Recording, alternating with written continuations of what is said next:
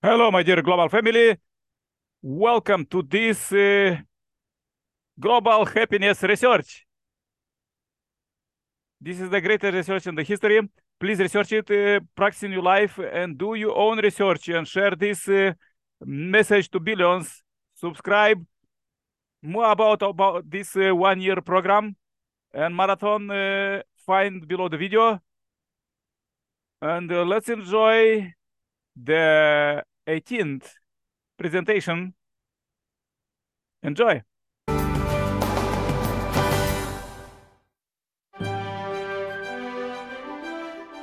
Welcome back to the Path to Happiness, an introduction to the unification principles. I'm your host, Dr. Tyler Hendricks. In our last session, we saw that God has a plan for each one of us. And we found that by following the principle, by our own freedom and responsibility, and living for others, we will fulfill that plan. But you might, might say, sure, okay, I want to have a great marriage and family. But how does that make me fulfill God's plan? You know, like, like Jesus. Well, isn't there something more cosmic going on? I thought Jesus was God, and I'm certainly not God. Jesus wasn't married, so am I supposed to get married? Actually, St. Paul said that married people get distracted from God. Today's session on Christology will cover these really important questions. What is Christology? Christology is the study of the truth about Christ. In particular, the issue of whether God, whether Jesus is God or a human being. And what was Jesus' mission? The Bible gives Jesus different titles.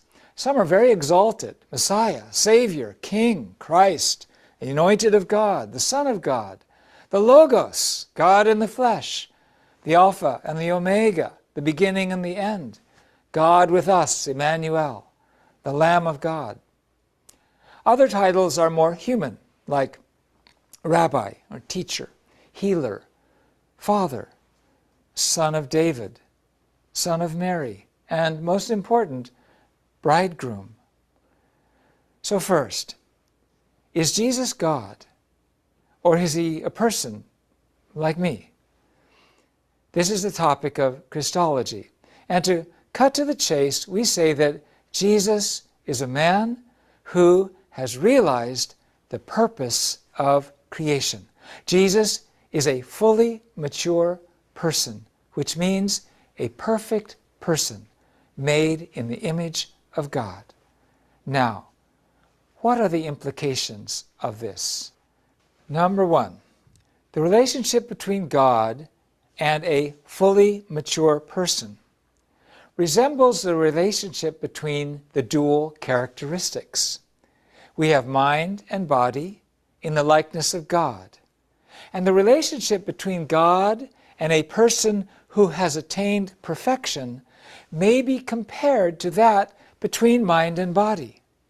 Just as the body is created in the likeness of the intangible mind, a human being is created in the likeness of the intangible God. Just as there is inseparable oneness between the mind and body, there is inseparable oneness between God and a true person. In that union, the person experiences the heart of God as his or her own reality. Jesus spoke of this state of perfection when he said, You, therefore, must be perfect as your heavenly Father is perfect. Matthew 5 48. Such a person assumes divine value. So Jesus has divine value, and so does every such person. Second, let us consider this from the perspective of purpose. God created us for the purpose of sharing joy. Each of us possesses a unique individual character, and we each can be God's substantial object partner who manifests a distinctive aspect of God. Hence, each person is the only one in the entire universe who can stimulate that distinctive aspect of God's nature, to bring God joy. Every person who has completed the purpose of creation is thus a unique existence in the cosmos who can bring unique, irreplaceable, wonderful joy to God. Third, a person who has completed the purpose of creation can govern the entire universe. Possessing both spirit and flesh, we can rule the spirit world with our spirit self and the physical world with our physical self. With us as mediators, the two worlds unite as a complete object partner to God. The universe is the substantial unfolding of the dual characteristics of a human being, of a man and of a woman. A person's spirit encapsulates all the elements of the spirit world, while his or her flesh encapsulates all the elements of the physical world. So we are a microcosm of the universe. Each one of us has the value, then, of the entire universe. We can thus understand the saying of Jesus in a new light. For what will it profit a man if he gains the whole world and forfeits his life? Suppose there were a perfect machine whose every part is the only one of its kind in the world. The value of each part, then, is the same as the value of the whole machine. Similarly, no matter how insignificant each of us may feel, our value is equivalent to that of the entire universe. Well, how about Jesus? Jesus was sent as the tree of life. His mission is to restore the tree of life that was lost in the Garden of Eden. God wants to expand the lineage of perfect Adam and Eve and create heaven on earth. So we proclaim that Jesus' value was that of a man who fulfilled the purpose of creation, divine, unique, and the Lord of the cosmos. So Jesus is the one man who has fulfilled the purpose of creation.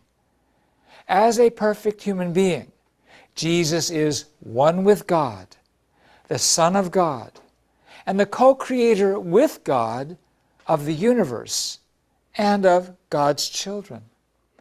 This glorifies Jesus, and it shows how he is the perfecter and the finisher of our faith, the first among many.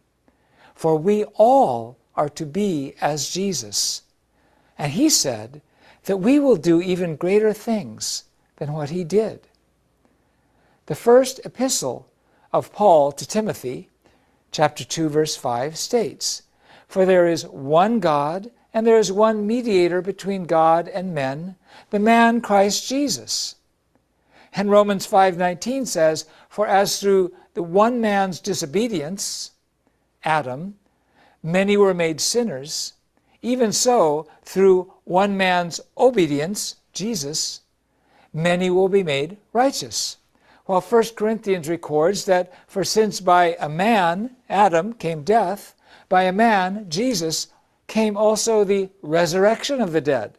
So Jesus' divinity in the flesh makes him fully a man and fully God, fully man, fully human. The Gospel of Luke 17:26 states, "As it was in the days of Noah, so shall it be in the days of the Son of Man." In this way, the Bible has sufficiently portrayed Jesus as a human being. And on top of it, his mission of redeeming humankind by coming forth as true parents, the new Adam, makes it imperative for him to come as a human being in the flesh. We shouldn't spiritualize everything.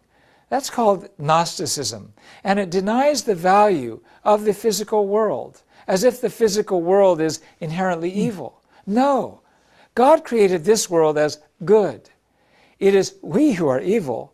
And when we get rid of our evil, we will create ideal marriages, great families on the earth that will bring to God joy here and in the spirit world. Of course, because Jesus is divine, when Philip asked Jesus to show him God, Jesus said that those who see him see the Father. He said, How can you ask me to show you the Father when I'm in him and he is in me? This statement illustrates that Jesus, who has fulfilled the purpose of creation, is one with God. Therefore, his divinity makes it possible for us to call him God, as well as to affirm his full humanity before Jesus' own Father, the Creator God. John 1:10 says that this world was created through the Word, and Jesus was the Word made flesh. Some people conclude that Jesus was the Creator. He, Jesus, was in the world, it says, and the world was made through him, and the world did not recognize him. This means that God created the physical world on the model of a perfect human being, as a microcosm, a prototype, a template of the world. So, because Jesus came as the one who had fulfilled the purpose of creation, God, uh, John used those words. This verse clarifies Jesus as the one human being who has fulfilled his portion of responsibility and become one with God's original Word. Therefore, he is the Alpha and the Omega. In John 8:58, Jesus told us that he existed before Abraham. Historically, Jesus was the descendant of Abraham. But since Jesus came as Adam to give rebirth to humankind, in terms of the providence, he becomes the ancestor of Abraham. So Jesus was explaining that he was the Son of God and the ancestor of Abraham, who would be resurrected through Jesus. But Jesus in Gethsemane called for God three times and asked him to take away the bitter cup. Jesus also cried out on the cross, My God, my God, why have you forsaken me? As a divine being, still Jesus had a reciprocal relationship with God. Jesus said that he would be on the right hand of the Father. Some say Jesus is God, but they don't mean Jesus was talking to himself or sitting at his own right hand. As illustrated above, Jesus is distinct from God. He is the image of God and Lord of creation. We too can have the same value as God if we connect to Jesus, who came as the new Adam to give us rebirth. As we become aware of our original value and follow Jesus' way of faith, we can fulfill the purpose of creation, fulfilling Jesus' words to be perfect as our Father in heaven is perfect. But how does this happen? We've been baptized.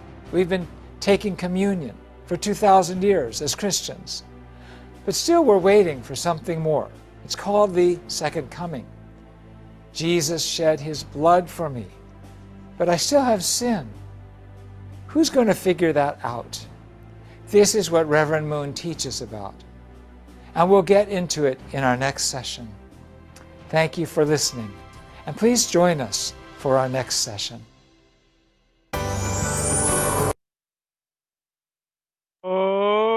Okay, okay. Good presentation for happiness. How to become a perfect man, a woman, a family society, country and the world. So uh, use it in your research. Share this message to billions, subscribe, turn on suggestion list and listen this uh, presentation, uh, use it in your manuscripts. Happy welcome to our one-year program, Study and Perfection. Bye-bye. See you tomorrow, same time, same place.